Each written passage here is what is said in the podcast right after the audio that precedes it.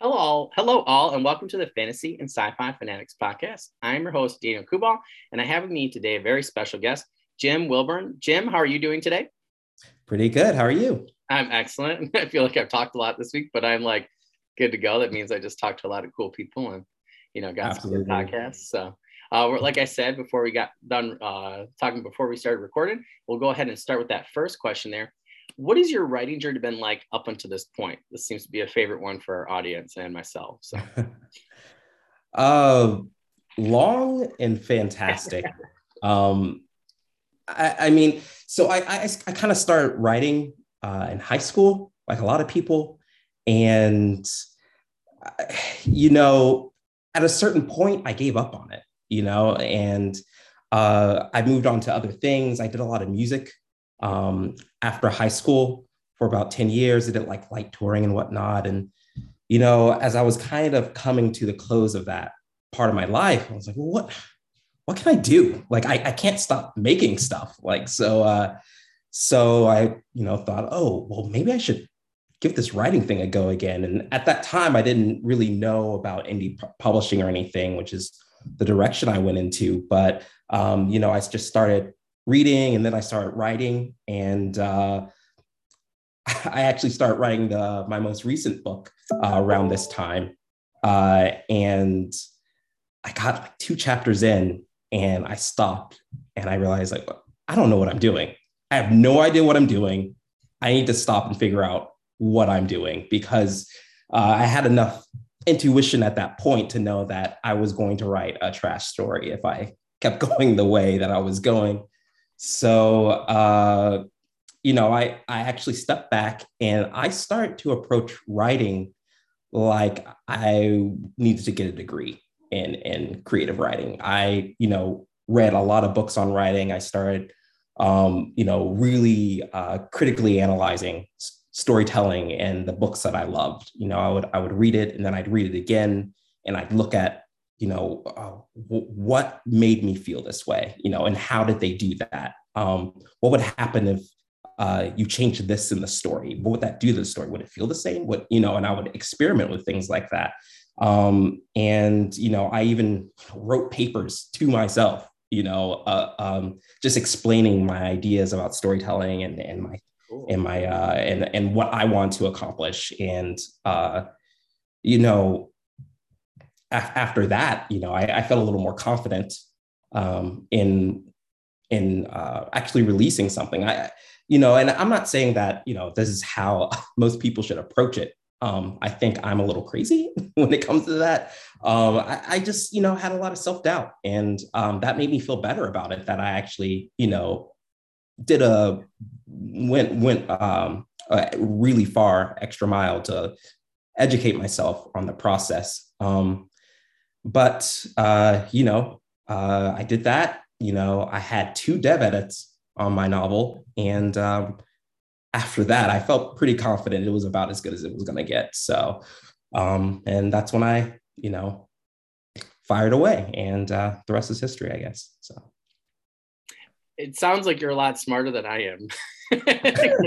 I literally like for 10 years was just like, oh, I'm just gonna write this story. And then I like left 20,000 words. I was like, oh, I'm just gonna write this story. And um, my friend asked it, he goes, You probably started like what, like seven books? I was like, ah, at least.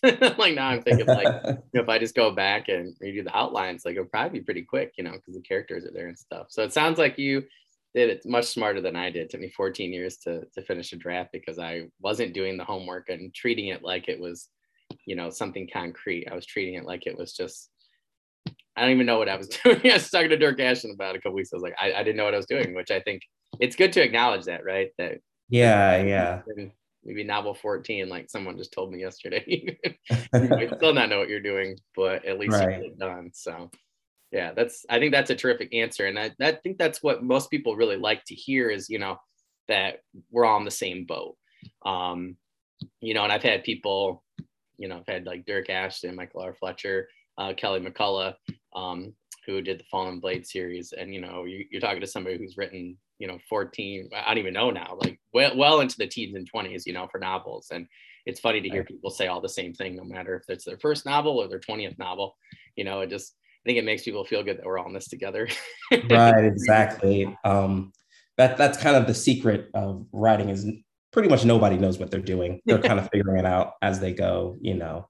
So uh, yeah, take comfort in that. yeah. Well, it's like Mallory Kuhn yesterday. We are in part two of our interview, and um, she had said, you know, like I think it was like Brandon Sanderson had said the same thing, like that he did like novel 14, and he was just like every time it felt like he was doing the process for the first time again. Um, mm-hmm. I told her I was like, I hope it doesn't feel like that as I'm, you know, starting my second one, like officially. Like, I hope I learned something from this crazy mess. But that's why we're doing the podcast, right? That we hope right. we learn from each other. But that's a great answer. Uh, so what is? Oh, sorry. Go ahead. Oh, uh, I was just going to say, what's interesting is that uh, part of the reason I did it the way that I did it was because.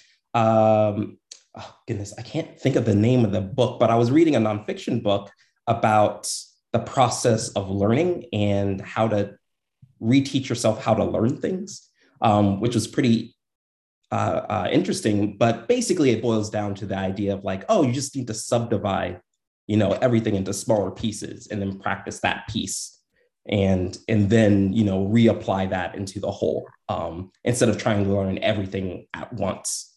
So um, again, I mean, if that helps, um, that I think that was very helpful to me. It's like, oh, let me write, you know, a short story uh, so that I can, you know, make my dialogue smoother, or or you know, description or action or something. Just learning that one piece and then figuring out how to reintegrate it into the whole, you know. So, I I, I think that's brilliant advice, and I'm actually going to take that myself for my my draft too. And Michael R. Fletcher kind of told me the same thing with editing um, right, right. Goes through and the first time just kind of like picks one thing and then they'll do like 14 different times.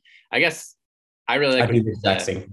Yeah, but I like what you said though because I I definitely think I was already kind of thinking that for like my next novel is like you know trying to not create like maybe like start with character you know like development or something first and then worry about whatever it is fight scenes or you know arc or something like yeah like do it in chunks i think that's uh i think right. that's really great advice yeah there's no correct way to write a novel Amen. as long as it comes together right at the end it doesn't matter how you got there you know so. as long as you hit that deadline right, right.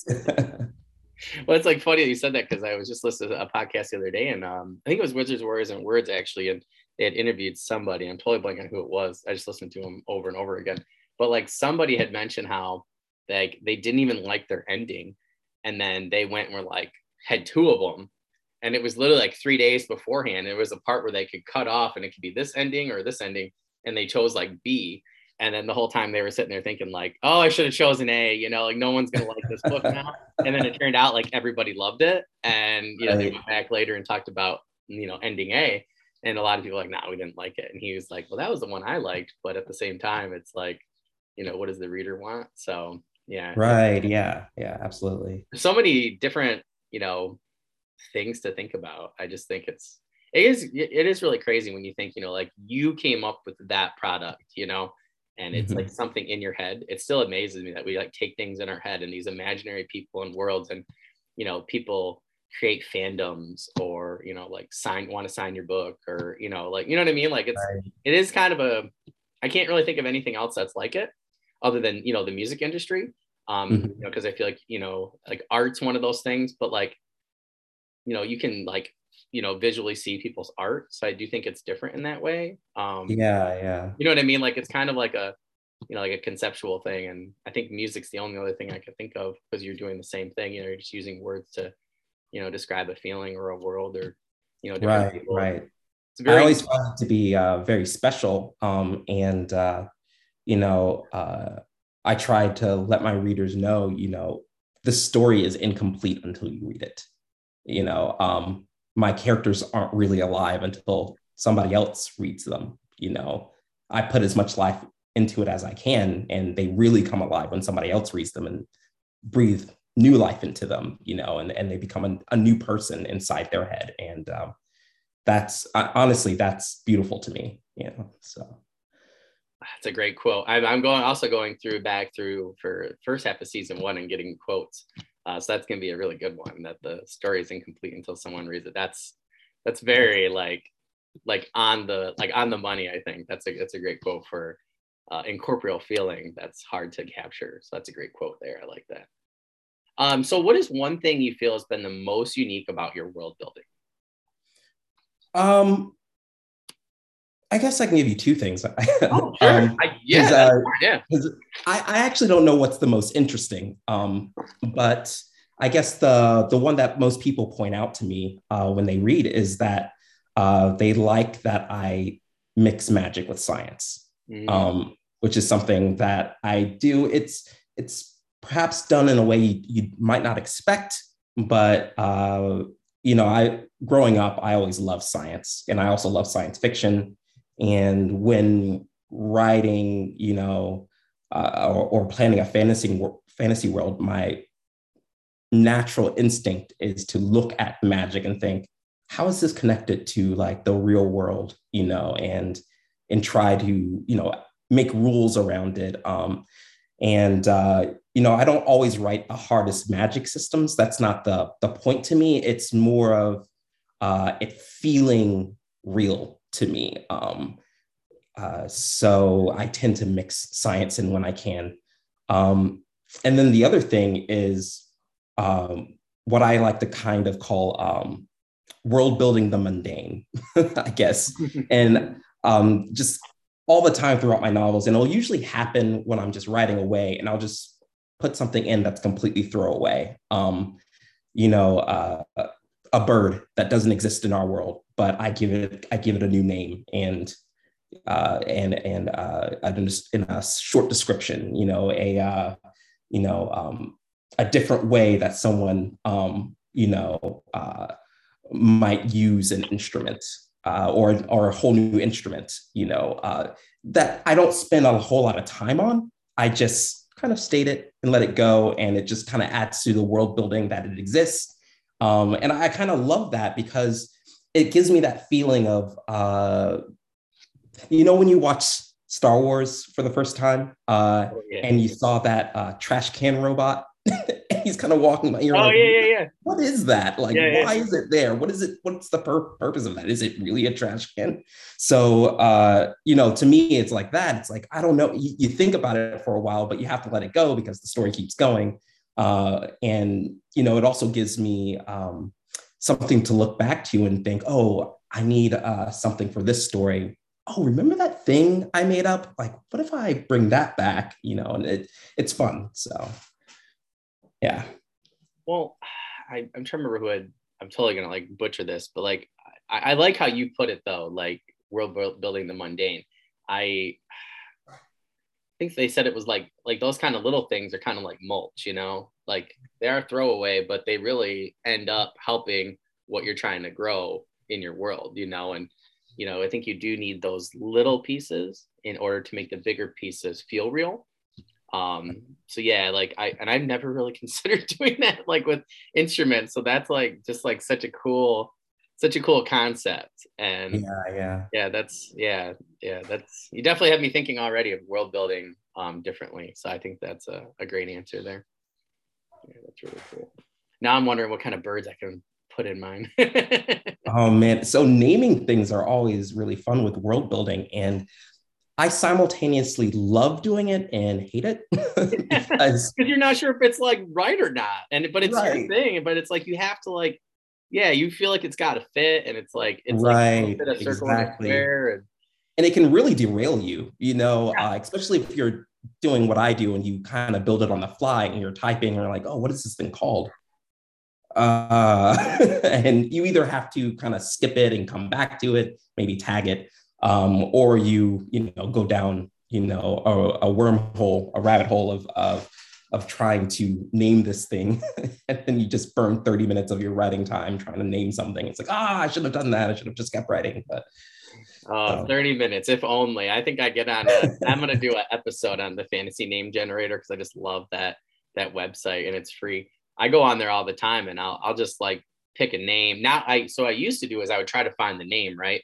well mm-hmm. 30 minutes ha i'd be on there for like three and a half hours and like you know then i have like a whole list of names that i'm like saving for later and now what i do is i'll just go and put in a name you know and right. put in something cool and i'll just underline it or highlight it and be like you know question mark like change later but yeah, it's those rabbit holes. They'll get you. oh yeah, and it's something actually something that I haven't talked about much while we're on the topic of world building is um, I built uh, with with a uh, with a linguist uh, friend of mine, uh, acquaintance. We kind of built three conlangs into my novel, oh, uh, like the foundations of them. You know, we based uh, one on Sudanese, uh, we based one on uh, Japanese, and we based one on French um, to, you know, help bring some realism into the world and consistency when I'm referring to uh, things in those lands. And so one of the things I had to do was every now and then I sometimes go to him and say, "Oh, I need a word for this because." Um, you know, when I look at the files that we drafted up, you know, my eyes start to glaze over and I was like, I just want to keep writing the story. Can you just yeah. give me something? And he's like, Yeah, I'll put something together. And he'll come back to me like a week later and like, oh yeah, here's a list of names for cities that you can use. And this one means this, this one means this, this one means that. And that is like a huge collaborative partnership that I, I don't want to take for granted because um, he's actually contributed a lot to my worlds um, by doing that with me. Um, because uh, I couldn't have done that by myself. I'm not a linguist. Um, I could have tried to do that, but you know, I you know, it's better if I have a collaborator with that. It's almost like a language editor uh, yeah, for something that doesn't even exist. So that was very helpful. No, and it's actually I, I actually keep forgetting to mention this because this keeps coming up. So I'm going to talk about it just real fast. Like, um, so like you said, like a language editor. Um, a few people had recommended me. So like I've been trying to find people like I have like for instance I got like a Roman history like I want to take the Lost Legion and explain why they were lost, right? And it's going to be with zombies. And it's just okay. like my my fun little historical fantasy project. I'm a history teacher. Right. So, you okay. know, I thought how cool would it be in book 1 to take them and explain why they're lost. Well, it came out I saw this study recently while I was working on this during the pandemic and this new study came out where they had this tax document in Spain. And it turns out that they don't actually think the Lost Legion was lost. They think that the documents were lost. And Ooh, I'm hmm, like, okay. that's so boring. I'm doing it with zombies. And I was like, I'm still going to do it. and, but like, I'm trying to figure out, you know, I'm doing the research and I'm just like, oh my God. And I'm thinking, like, how many books can I read and how many websites and documentaries can I actually go to? So I was talking to Scott Oden about this, and he had a couple of people who he does the same thing where he goes to them and says, Hey, you know, like reenactors and things and ask them questions. So I honestly think I'm about to start making friends with a Roman history expert because you know that I mean? is a I'm good like, idea. Yeah. And I'm like, I don't even care if you want your name on it too. Like, let's just like, you know, like give me the information so that I can like create this awesome book and trilogy and everybody will have fun with it, you know? And right. I even talked to my buddy. I was like, I might even just contract somebody, you know, like just to get the information or to do the like what you did and just have them be like a Roman military editor or something. You know, because I do want it to feel real. I do want some of the historical fiction people like me who like to read historical fiction and fantasy. But I, yeah. I think it's important to, you know, find those partners. And and Scott Oden made a good point. He's like, go go ask any of these people. So he gave me a few people and he goes, go ask any of these people. He's like, they want to tell you about these things. right, right. Know, if you came to me and were talking to me about martial arts, you know, like I had some people send me some fight scenes and stuff, and they're like, "Hey," they're like, "Check this out, see if this makes sense." And like, I love to talk about it. Like, I'll talk about it all day long. So I, right. I get, you know, the, you know, that, but I, I do think it's important to find you know collaborators and partners like you were mentioning because absolutely you know, they can add to your entire world like you said so mm-hmm. to me that sounds really cool from a world building aspect so right absolutely absolutely yeah that's super cool um, I love when questions. I always tell people like I send people the questions, but I always love when questions turn into like other things that we can talk about. right. You know what I mean? It's like it's more natural and you know, I think everybody learns a lot more that way. I know I learned a lot more that way today. So I always just use them as a guide. So if there's anything right. else you want to add, like please, like that's the whole reason you're here. So please, please, please. Um, so what has been okay, what has been one thing you've had to learn the hard way when it comes to your writing process? Um everything. I mean uh, that's a very honest answer. I like it. Amen to that. I, Okay, so remember how I talked about how you know I tried to you know uh, learn how to learn better uh, with with breaking things down into its component parts uh, you know, learning a specific skill and then folding it back in. Um, that works really well. However, um, it, it's not a direct translation. so, uh, you know, while I was writing, um, you know, my baby book, you know, the one that, you know, I'm, I'm very proud of, I wrote other projects, like other kind of lengthier uh, projects that uh, either uh, went out as uh, pen names or uh, I kind of just trumped, you know. So some of them I did because I wanted to practice something, and I thought, oh, this is a good story too. Um, I will just, you know, maybe I can take this and build it back into the story. And it turns out that because of the length of the project that I was working on, um, it wasn't as easy as just putting, you know, this element back into the book because there's the book was a little too intricate that I could just shove something in, you know. So um, because of that, you know, I had a huge rewrite um, after the first draft, and it it almost if I had known that the rewrite would have been as hard as it was, I probably would not have started the book to begin with. I probably would have, I don't know, tried golf or something. That's fair. Um, but uh, again, I'm glad I didn't know how hard it was going to be because I did it and I kept going. I was like, well, I'll just keep going. Like, what, what's the worst that could happen? I just fail, right? That's the worst that could happen. Um, and nobody will ever read it. That's fine. Um, but man, that rewrite, oh man, that rewrite was hard. I mean, I've heard other authors say it, and I wasn't really sure what happened to me, but it did. And at a certain point, you're like, I don't like this book anymore. I, I hate this book. um, and I don't, I never want to read it again. I, am done reading this book. And um, eventually you come back around to it and you're like, okay, I guess it's not that bad. Um, so, yeah, that, I mean, that was the hardest thing for me is just figuring out how to write something on the scale that I was trying to write. Um, it's it, it's it just you couldn't just simply use the exact same methods that I, I learned how to use.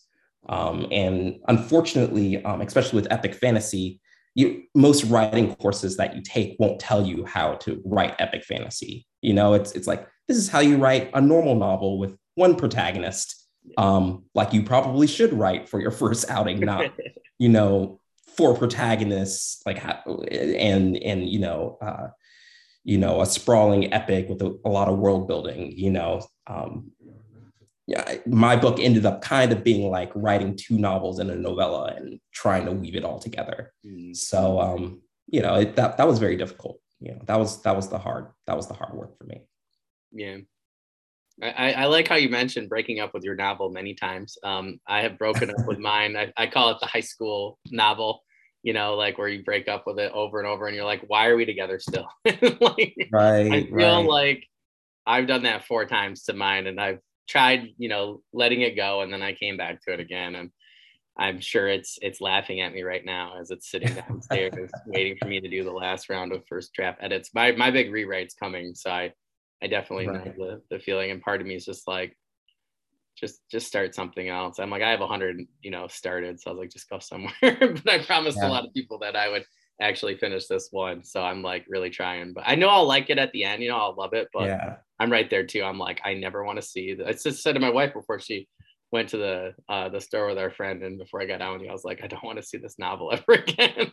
right. He's like, it's been I mean, 14 years. Like just just finish. Like you're almost there. Like yeah, definitely finish because that that's another thing that I learned that was really helpful is once you finish something big, uh, it looks different automatically. It almost felt instantaneous. Like you you got to the end of it and, and you thought, oh, that's the whole book. And then your whole perspective shifts because it's harder to wrap your head around completing a book until you actually do it. And then once you do it, you're like, oh, so that's that's what the whole thing feels like. And it becomes easier to look at another book and say, oh, I could get to the end of that. You know, I've done it before. So yeah, definitely finish it. yeah. So. Well, like I, I like it. Like, like we moved to New York and um, where, where my um, wife is from, and it just like just recently, like it, it's taken me six years to get certified here after two master's degrees, and it, it was just like crazy. So like this summer, I had finally gotten, you know, I'd finally gotten my certification, and like I've worked like four jobs for like the last like five years just to, you know, pay for this and do that, and like to do an internship, like a second internship, and it was like I finally was done, and I was just like, is that? I was like, is this what it feels like? like I was just like instantly just like Breakfast Club, like, yes, you know. And uh, when I got done with my novel, it was different though for me because, like, I think it's because I wasn't fully done, you know. But like the first draft, and I was like, oh, okay. And I think I literally let it sit for like six weeks. And mm-hmm. like it really took me a minute to realize, like, 14 years, you know, like draft one was done. And my friend was like, well, how do you feel? And I'm like, I think I'll feel a lot better when I, you know, can actually make it readable. Um, right. But I felt a lot better like once I was actually going through and editing, and I was like, oh, there is somewhat of a story here and things that you can use. But yeah, it's it's I do agree with you. It's it's a really interesting feeling. I think I just had like such a big writing hangover that I just like, you know, I, I needed time to to relax. I went and wrote a couple other things and came up with some really cool ideas. But uh, I, I like how you said that though. Like your perspective does change because I got this one like Griffin Rider series that I came up with on the fly after finishing this draft. And I was just like, oh, that's to be so cool. And as soon as I went in to do like, you know, uh, like an hour of an outline, I had like eight really good chapters and character development. And it's like I had gained a level. Right. Know, like in writing, like it was, it was crazy. And then that's when I was like, okay, I need to go back and, you know, really finish this book. So yeah, mm-hmm. I, I mm-hmm. totally agree with, with that answer. That's a, it's a great answer there.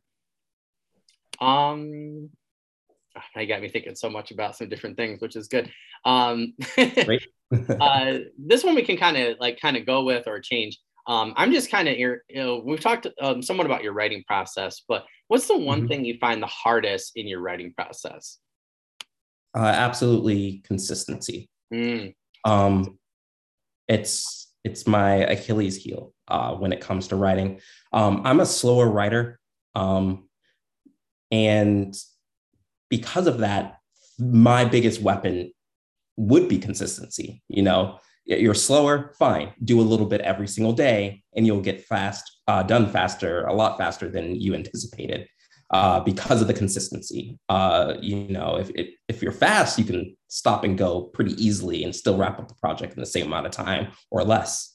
Um, but you know, uh, in indie publishing and really all publishing, you know, you're not just taking on the job of a writer, you're doing a bunch of other jobs, uh, you know, marketer, PR, advertising, uh, inventory management, sometimes uh, accounting. Uh, you know, you have to put on all those hats. And sometimes, you know, you wake up and you think, I really need to, you know, get my books in order. And by books, I don't mean writing a book. I mean, oh, I didn't do any accounting for the past two months. I should probably do that. And you do it. And then, you know, oh, wait, you know what? I should make these marketing graphics and you make 10 of them. And, you know, you didn't write that day, you know, by the time you do all that.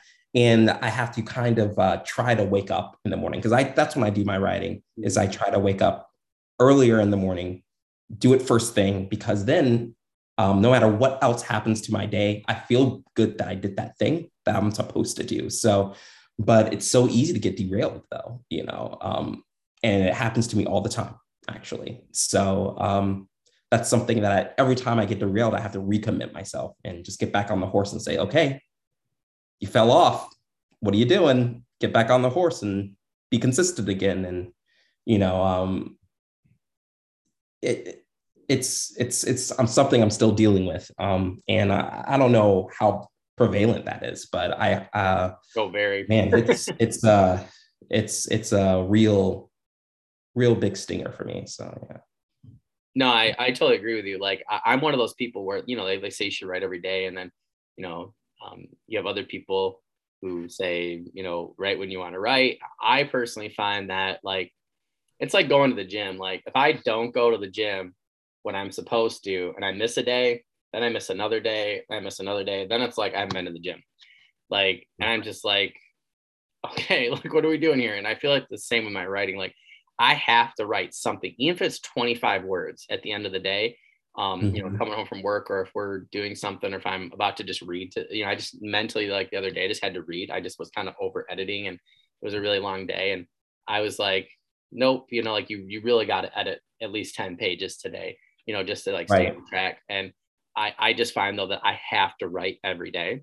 And I personally find that it's like when I go to the gym, like I if I'm just kind of do stuff for 30 minutes and leave again the next day, I probably probably not going to feel the way I should. And I'm not going to feel positive about it. So then I don't go the next time. And then it, it's the same problem. And I find the same problem with writing. Like I have to do like four writing, four 15 minute writing sprints in a day.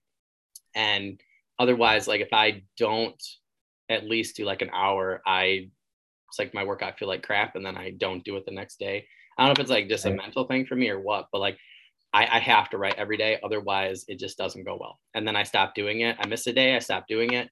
And then, you know, I haven't written in, you know, three weeks after that. And it's like, that's just, right. you know, cause I'm thinking like, I don't know. I don't know what I'm thinking. Maybe I'm not, but I, I, I personally have to write every day, even if it's like, like I said, like 25, 28 words. I've done that a lot. And, but it keeps me then writing the next day and the next day and the next day and 28 words is 28 words so mm-hmm.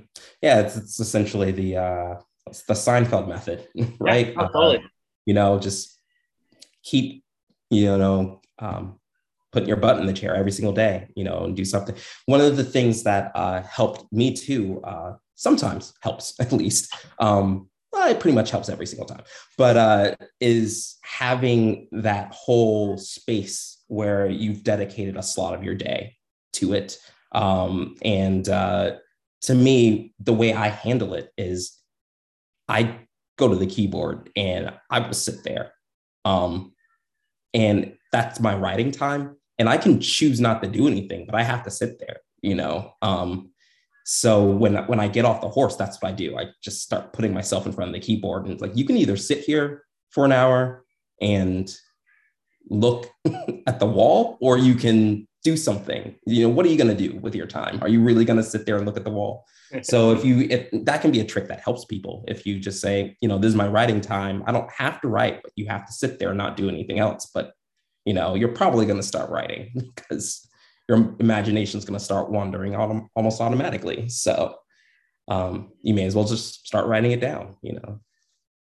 It's funny that you said that because like that's that's how i finished my this first draft was like my wife was like, "How's it going?" And I'm like, "It's it's okay." And I'd come home from work, and I would I, I every day I was like sitting in my chair for the first 15 minutes that I got home, and then after that 15 minutes, I pulled my laptop out, I opened up my document, and I literally looked at it, and I just was like, even if all I do is just look at a couple of lines where I was at, and then I put a star, and I just at least wrote a sentence.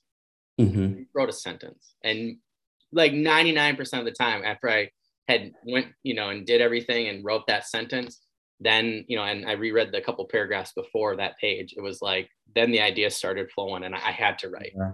And I feel like definitely like I'm going to be doing that in the future. It's like setting a timetable, like you said, and just like sitting down with the computer. Yeah. And I don't really, I'm kind of, I kind of like that I don't have to be in my, in my office to write. Like I could just put on headphones.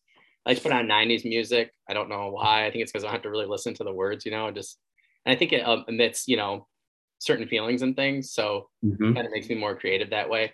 Um, but yeah, I just I think just sitting down with my laptop and having the document open and just and I Dyrk Ashton really helped in one of their episodes um, where he said he's like just do something, you know, like yeah. and all all you have to do is you know reread a couple lines and all of a sudden you know it's like a spark hits. And I'm right. so glad that he said that. And for me, that's really helped. Um, mm-hmm. I'm kind of going crazy right now because I'm editing and I'm not writing until I'm editing. So I have these 15 pages and then tonight I can actually write again. right, right. Promise a bunch of my friends for accountability and stuff. Um, mm-hmm. But yeah, I'm like, my wife's like, how are you doing today? I was like, oh, pretty good. I was like, I'm going to, you know, go, you know, meet David and then Jim. And then I said, I'm going to finish this edit and I'm going to like write. And she was like, oh my gosh, you haven't written in like three months. I'm like, well, I've never edited before, and editing right. killed me. like I'm actually the resurrected Dan before you, not you know the original. but yeah, it's I think having that time is is essential, and I like how you said that. It's kind of like elementary like detention, you know, like you're or like lunch detention. It's like sitting there, and you only have one task to do, and you can either do that task or just sit there. And Right. Yeah. We're just gonna get to work. So that's that's a great yeah. advice right there. I like that. Yeah, getting started is the hardest part for me. Just just starting, just starting the engine is the hardest part. But once it once it's turned over, you know, you just keep going, you know. So one of my students in the summertime when I was really struggling to finish my uh, or just struggling to edit for the first time, um, she had asked me because I had her during the school year, and we, she's a huge writer, so we talked about it, and um, she threw back my teaching in my face because she's like, "Have you edited yet?" And I said, "No," and I said, "I'm just having trouble getting started." And she goes, "The first part's to start," and that's what I always tell them. And I was like, "Oh," I was like, "Why would you do that?" I was like, "Seriously." Seriously. She's like, Well, I want to read your novel. And I'm like, oh, so I came home and that's when I actually started like really editing. Um, right. Yeah, I, I think any way that you can find to start, you know, for either writing or editing or whatever world building, I think it's better than, you know, better than us not getting different ideas from, you know, from your books and things like that. So absolutely. That's great advice. Try and tell myself that daily. we tell, tell myself that later when I only have 15 pages to edit. It's like, come on, get it together. Uh, all right, so I'm really interested in this fifth question. Um, so if you had to sell us on the seven cadence in one sentence, what would it be? okay, so I'm bad at elevator pitches. Um, me too. That's why I asked you. Worst, it's the worst thing. So when people ask me, "What's your book about?" I'm like, "Uh, you know, there's characters, and uh, you you know Game of Thrones, right? You don't, uh, uh you know." So I had to write this down. So I'm going to read it because I'm so bad at it. I will just, it will just flee my head. So here we go. If you love long, epic fantasy stories with deep lore, dragons with a unique spin, and character journeys that are deeply cathartic, the seventh cadence is your wheelhouse. That is my one line pitch. That is a really good one. I like that. I've been I asked this because I've been trying to practice my own. So I, I really like hearing yours. I'm just interested in really just interested in your book just in general. Um, mm-hmm. So for those of you guys that um, you know haven't checked out um, Jim's um, Seven Cadence yet, please make sure you check out the description for this YouTube uh, video. Um, it's also going to be in the Spotify link. And if you go on to Twitter or Facebook, um, for our groups or my page. Um, you can actually find uh, Jim's book, The Seventh Cadence, there. Um, so make sure you check it out. When I saw your link pop up the first time, I was just like, man, that looks so cool. And then I went and read the blurb and like it hooked me instantly. So I think that's a really good way. Um, at least from you know from like your blurb and stuff and some of the reviews and things like that that I've seen, I think it's a really good way um, to sell it. But it is really hard, right, to come up. It is. Oh my goodness. Hard so enough to come up with a blurb. right. That that took a long time. Surprisingly, it's not very long. And actually, what's what's even funnier is the original blurb that we came up with is longer. And we were struggling with it, trying to figure out like it doesn't quite flow right because there's, you know, there's a lot of characters and I was trying to fit it in. And what we ultimately decided was kind of veer away from the characters because it was making it too choppy um, which isn't ideal. But for my book, you know, if I need to be honest with the reader about what it's about, I couldn't just say it was a, it's about this one character because they'd read it and they flip the page and another character would pop up and they're like, wait, wait hold on. I was told it was going to be about this, you know.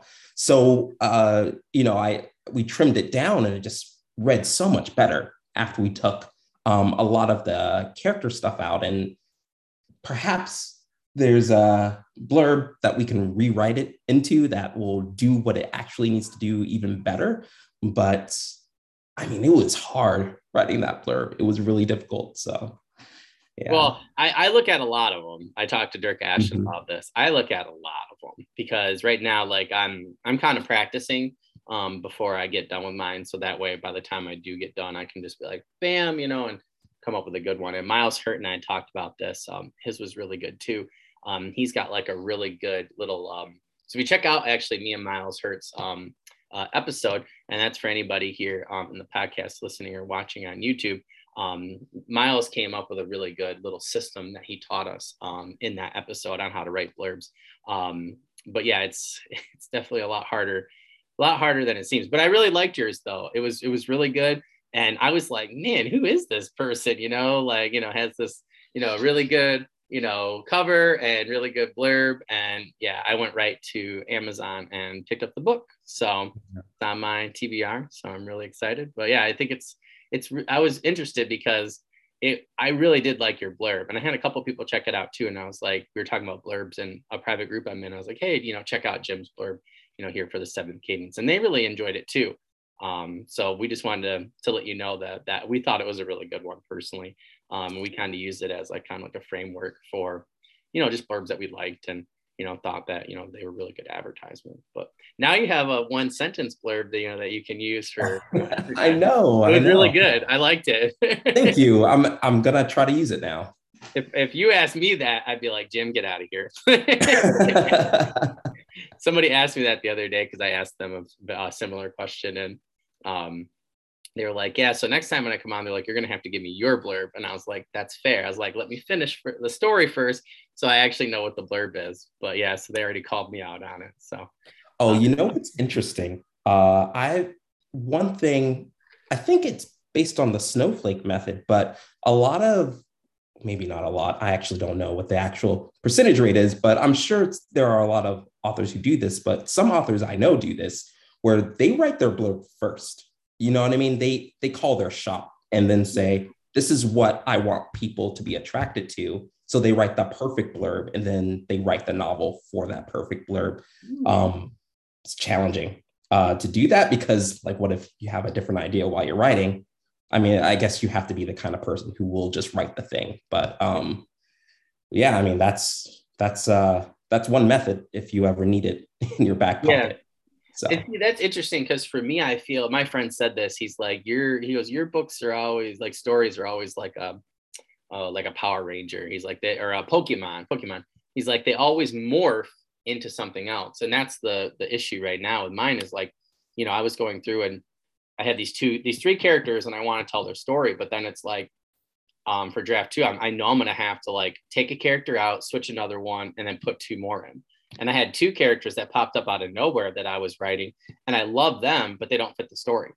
Uh, mm. I was like, but I love them. So I was like, well, I'm going to take them and put them into a different book. Um, mm-hmm. And it was, you know, so I'm, I'm, like, you know, I was saying to him, he was like, well, this is totally different than what you were saying with these characters. He's like, but they add to the story. Um, because uh, he's the only one I let in on pretty much like 70% of the book and what's happening. But yeah, it's mm-hmm. like I'm thinking like, man, like he said, he was like, you probably shouldn't write your blurb till later because he's like, you're a morpher, like it constantly. He's like, who knows right. when you know the the last draft is going to be? Because I did try that, and but it helped me out though for the, the the three main characters, and I've stuck to that original blurb for the three main characters, and it's really just like secondary characters now that I think are helping to add to the story, but.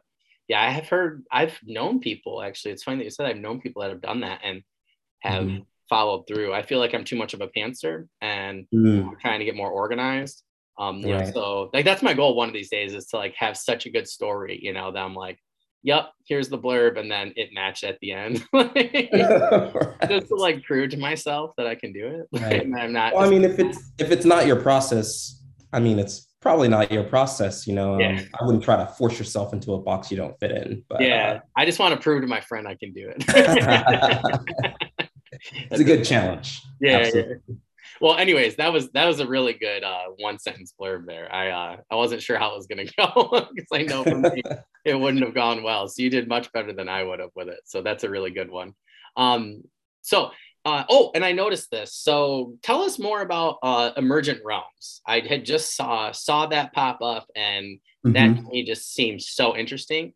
Um, so I'd love to know more about that, so I could help promote that more. So yeah. So Emergent Realms is essentially um, a very, very infant small press um, that uh, me and a few other authors, you know, got together and decided to join forces and make something bigger than we could probably do by ourselves. Um, and, you know, I've always been a DIY person. You know, uh, you know, I, I did a lot uh, music before I started writing again, uh, and you know, when I did go into, uh, you know, decide to go back to start writing, you know, the first thing was like, oh, well, I got to get, you know, an agent and, and, a, and, an, and, uh, and an editor and a press.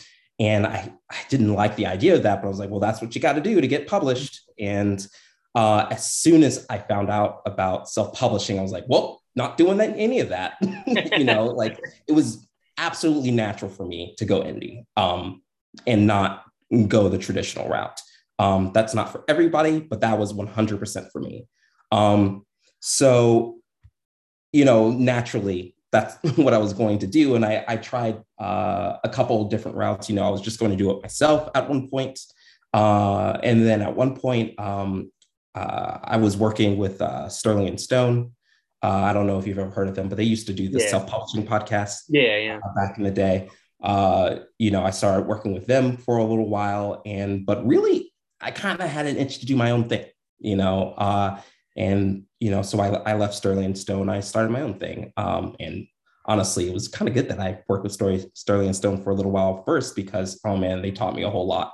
Uh, they were really smart guys. Um, but uh, you know, that's basically the idea uh, of Emergent Realms is that we're trying to make the best science fiction and fantasy stories that we can, and we want to be the most premium you know, uh, indie fantasy um, uh, story studio basically out there. So, um, you know, we have a long way to go. we're basically just getting started, but uh, we, you know, we're we're hope we're very hopeful that it's gonna do very well. Um, so. Well, I think you guys picked a good genre. I was just talking to Mallory Kuhn about this yesterday. There's just so like you look at the class of indie publishing, right? that came out last year and it's just like you know i trying to think of you know there's only a few authors i think you know for traditional publishing that i think even compared to you know these people who are just busting out just amazing work you know and right. we talked about that on this podcast quite a bit over the last few months where it's like indie publishing particularly for fantasy and sci-fi it's just like i just feel like fantasy particulars um, very interesting because like I, I just always tell people like when I met um, Kevin Hearne, Brandon Sanderson, Patrick Rothfuss, um, Kevin Hearne's just always just the coolest freaking person on the planet to me.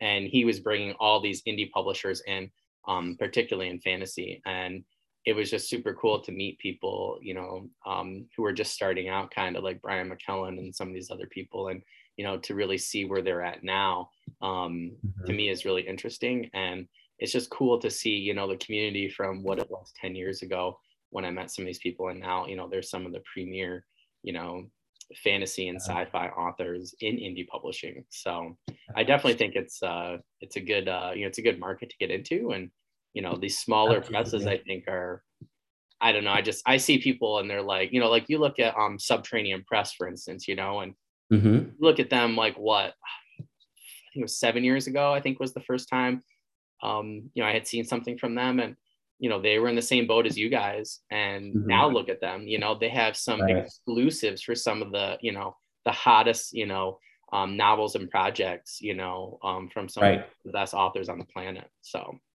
yeah, I mean, you know, you got to start somewhere. And, yeah. you know, going indie and, and creating something so small kind of gives us a little bit of a superpower because we're a little more agile um, but you know we get to really do it the way that we think is best um, which may not necessarily be the most profitable thing um, but you know we can actually be a little more passionate about it and you know put um, you know uh, what we think the project needs over you know what is the fastest way to get get to you know a million dollars or whatever it is you know the goal is for you know um, you know your accounting department you know? So uh you know that that's that's fantastic. And and i'm just kind of very appreciative that. You know we're starting to get to the place now where indie fantasy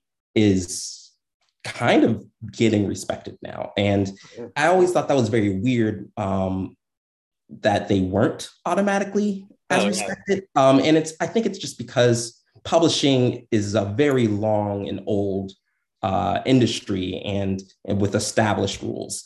And but when you when you look at other creative endeavors, like when you hear the word indie musician or indie film yeah. or you know uh, you know indie video games, you don't think, oh, this is uh this is going to be trash. This is going to yeah. be horrible. You know, you don't think that automatically. You think, oh, this is somebody creating something that might be a little bit outside of the box or might be a little interesting or quirky or or you know off the beaten path. And uh, you know for a long time in publishing you know indie authors um, whilst there were a lot of people who were um, you know very passionate about it uh, readers who were very passionate about it um, you know by and large you know big publishing was not very happy with us. And i think there was a lot of campaigns that oh, you sure. know, kind of made it look like it what we were doing was kind of uh, inferior. And um, you know we just kept you know kept going you know and just ignored it and just said you know we're we're going to do our our best work and uh and the readers will decide you know and that's where we are so. And i think it really speaks to personally i think it really speaks to you know like me for instance like i i will I, I just love talking to authors. I love talking to, you know, artists. Um, you know, like like indie comics for me have been a huge thing for a long time. I just got so tired of DC and Marvel, and um, you know, and then Valiant. Even when I got into Valiant, it was indie. You know, and now they're like a big name company. But like, right. I just, I guess, yeah, I just totally agree with you. I think it's just, you know, I think people were for a long time, you know, for for publishing, you know, novels for fantasy and sci-fi for the indie community. We're just trying to say it was a bad indie press, and yeah, know, there was that campaign, and uh, you know, that's what I had thought at first, and then you know, I, here I am, you know, with Brandon Sanderson, Kevin Hearne, and Patrick Rothfuss, and Michael J. Sullivan, and then here are all these indie authors, and I'm looking at their product and just like, God, these sound awesome, you know, like, like there were so many cool books that year too that had come out from the indie um, you know, community. And I was just like, holy moly, you know, and a lot of the people who were even at that show who were traditionally published had started off like, you know, like Michael J. Sullivan in the, you know, the indie community. Uh, so for me, it was just like really cool. And it really opened my eyes to the indie community because I'd always wanted before that to be traditionally published. But um, I talked to a few people and at that show in particular, and um, one of the authors was like, hey, check out that book over there and then come back and see me. Like, go read the blurb on that book or, you know, read the quotes and things. So I read it and then I noticed like he had, you know, quoted her book and then she had quoted this person's over here. And um, I came back and he was like, so what did you learn? And I'm like, well, you guys must be pretty tight because I said every single one of you has read and then, you know, blurb someone else's book. And he was like, yeah, you know, one of the best things about this community is the community. And that just totally changed my perception of you know fantasy and sci-fi indie publishing and just indie publishing just in general. But i think the fans have just been you know tremendous. Like I'll, I'll go to anybody's website you know i'll check out their their novel you know review read review it you know just to help them out. I just it's been awesome to see the community grow. So i really hope you guys um, you know experience the you know the same success as you know subterranean press and you know, who knows? Maybe an early TSR. You know, I hope so. So there's, there's, plenty of room in the industry. You know, and yeah, absolutely. It just adds to it. I guess is my point. It just it adds to it, and I think the better the competition, I think you know the better the writing will be, and the better the books, and you know, I think everybody will you know just profit from it like they already have. So right. I, I see it as everybody's on the same team. So Oh yeah, absolutely, absolutely. That and in fact, within emergent realms, you know, when we first started, um, we kind of started from you know uh, culturally uh, uh, uh principles and culture based approach. When we first started, the first thing we we did was like write up a document about you know what are our values as a company, and uh, one of the things in there was you know co-opetition basically which is a you know a buzzy word that's saying you know we're not really in competition with anyone you know and if anybody comes to us and they want help with something we're just going to tell them the truth you know and, and give them the help they need you know. If we can just do it you know we'll we'll give them help. There's no reason. Readers read way faster than i can write. Yeah, so yeah. I don't mind, you know, helping some other author who's really great, you know, get ahead. I mean, that's fantastic because now my readers have something to read while they're waiting for me, you know. So so yeah, yeah, it's it's it's all um, about community in the indie world, and um, that's a, that's a big deal for us. Yeah. well, that's super cool. And like I said, if there's anything, you know, we can do, you know, um, if you guys want to come, you know, and, and do an episode together or something like that, you know, we, we'd love to have you guys on and, you know, help spread the word or, you know, anything we can do to help you guys out with that. Cause it's, it just seemed to me, I was like, wait a minute, that's cool. Um, so then, you know, I immediately checked out, you know, anywhere where I could find you guys on the web. Uh, and I was reading, I was like, that's just really cool. So yeah, if there's anything we could do to help you guys out or help you, you know, get a bigger audience, please, please, please just let me know.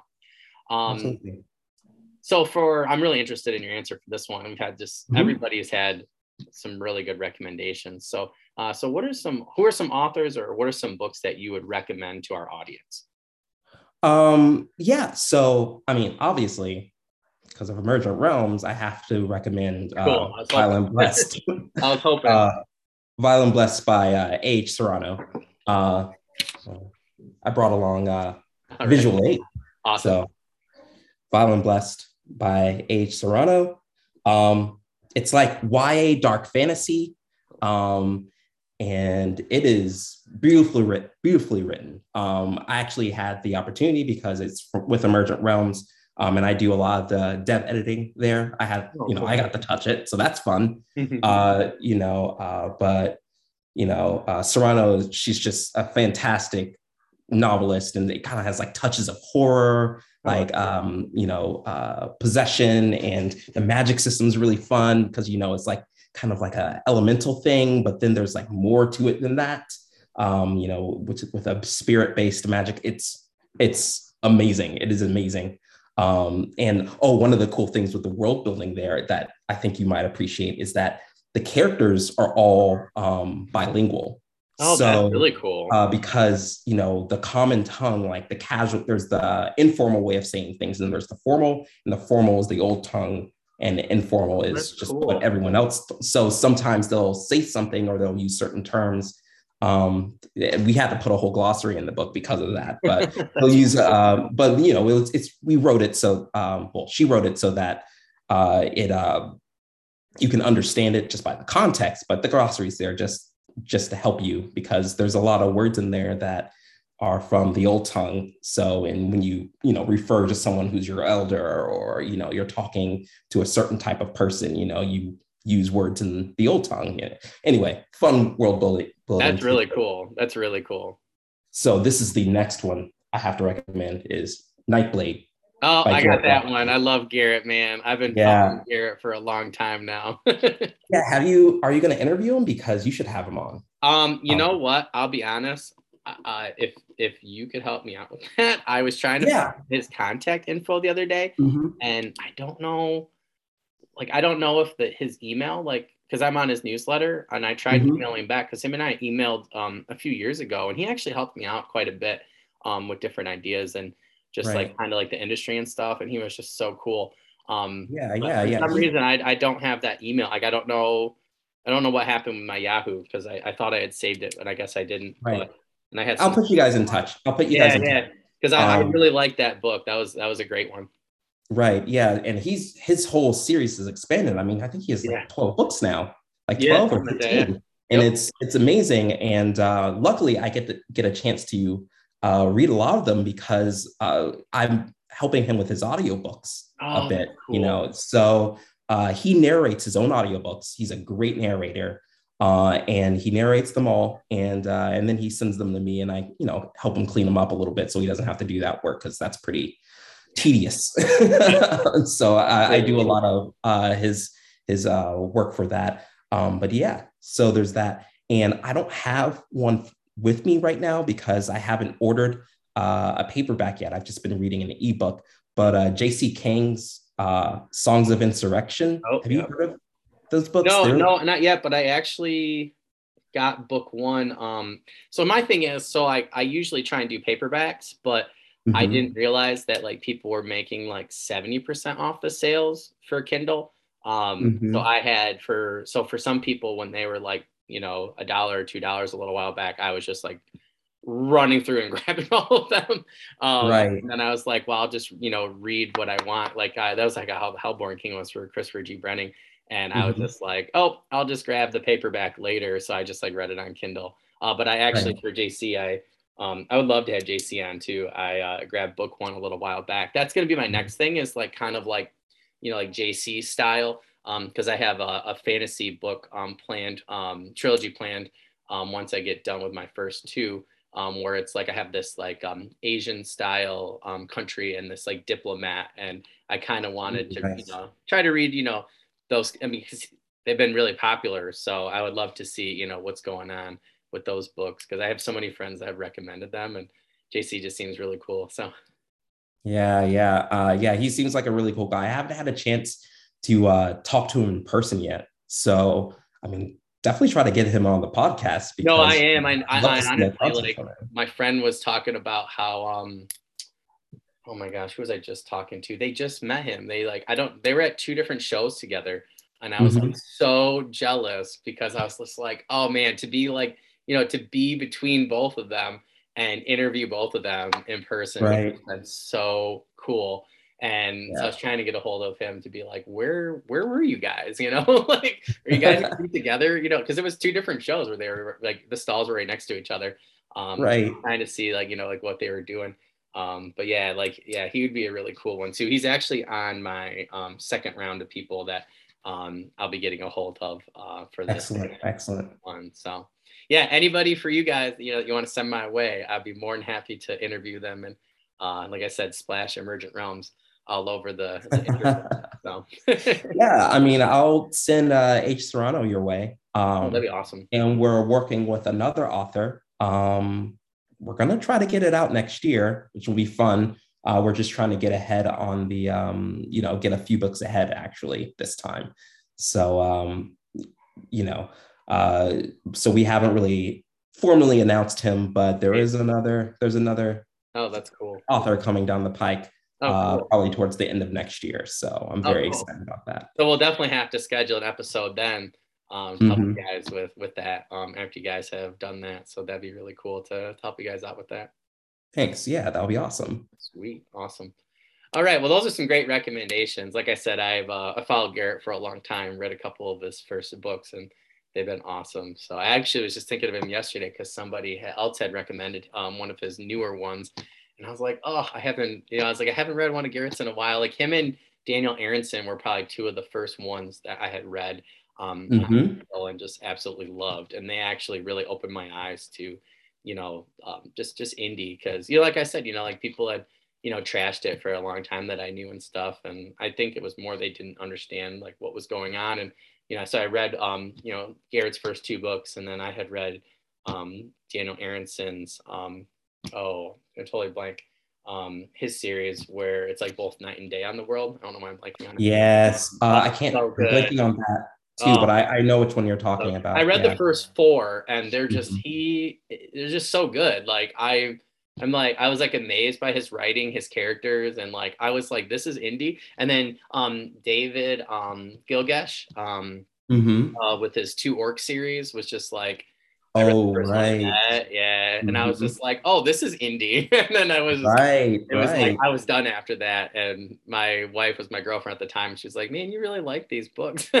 like, "Yep." And you know, little did she know, our basement would be married. You know, eight years later, our basement would be full of indie fantasy and sci-fi books. But right, yeah, should have been, uh, you know, in the should have been in like a contract or something like that. You know, she always says, she's like, "I wish I had put that somewhere. You can only buy like five year or something. But I said then yeah. we'd have to do it with shoes or something like that, and then she didn't like that, so uh, you know we decided to leave it out of the prenup. So, um, so do you have any promos or news or updates, current projects, anything like that that you'd like to share with our audience? Um, yeah. So our most recent thing right now is the seventh cadence. Um, so I mean, if you want to pick up something that is kind of in the spirit of like Brandon Sanderson, Brent Weeks, Robert Jordan, um, but 100% indie, then, you know, pick up the seventh cadence. I mean, uh, definitely for fans of epic fantasy. So, uh, you know, the best price is on Amazon, but if you want a signed copy, you can get it from the website. I sign oh, them, cool. I spank them on the bottom and send them right out. So, uh, and and of course we have a whole merch store there. So it, it has a lot of uh, stocking stuffers for uh, fantasy fans. Um, so if you if you need a new mug or or uh, or, or cool, you know, uh, nerdy, uh, readerly kind of T-shirt or something like that. That's kind of leaning towards the fantasy. Um, that's the place to get it. So, uh, or if you know someone that you know that you don't really know what who to get a gift for, but you know they love reading, yeah, the merch store there would be fantastic. So. Well, that's awesome. I have to check that out. I'm trying to do my Christmas shopping this weekend for my friends. Yeah. have to get yeah. through that. That's really cool. And all right, so I, you know, once again, Jim, want to thank you for coming on. Um, you know, we want to thank everybody for tuning in again to another episode of the Fantasy and Sci-Fi Fanatics podcast. Uh, you can find this video on YouTube, Twitter, Facebook, uh, and the audio on Spotify. So thank you to my best friend Dave for uh, getting the Spotify working. It was all him. Ooh, Dave. Yeah. so I was really excited because that was like what I tried doing from the start. It just was not working for me. So he worked for with me for uh, about a week and a half and finally got everything figured out. So thank you, Dave. Uh, he doesn't get paid yet, so we're just gonna thank him. The days of the Patreon. Um, make sure you guys also don't forget I do leave in the description, so feel free to email me at scholars of uma. That's uma at gmail.com. If you have anything you know that you'd like to tell Jim, you know, like hey, really love the seven cadence. Hey, where can I find it? In case you don't know how to you know get to the description on YouTube or Spotify, but you know any comments, you know, questions, things like that um, maybe you really liked a character or the story, you know, I would really love to start passing those questions and comments off to authors. It's almost crazy, right, Jim? It's like you guys would really love to hear people's, you know, questions and comments, and you know, absolutely. after yeah, I, I spend so much you know? time in these worlds. You know, if somebody wants to talk about it, you know, I, I'm full of I'm full of information. exactly so I'd love to connect you guys, you know, with Jim, uh, any of our other authors. Um, if there's anybody you want to see on, you know, on the podcast in the future, if you're like, you know, oh, we really love Jim's, you know, advice, things like that, you know, make sure and, you know, we'll make sure we can make it happen sooner rather than later. Uh, if you have any questions for future guests like Jim, uh, or you're something, you know, like we usually, like you guys know, try to do an introductory episode. If there's something that, you know, you really want us to cover with Jim later, or, you know, emergent realms questions or something like that, email me and we'll get it to Jim and his team right away.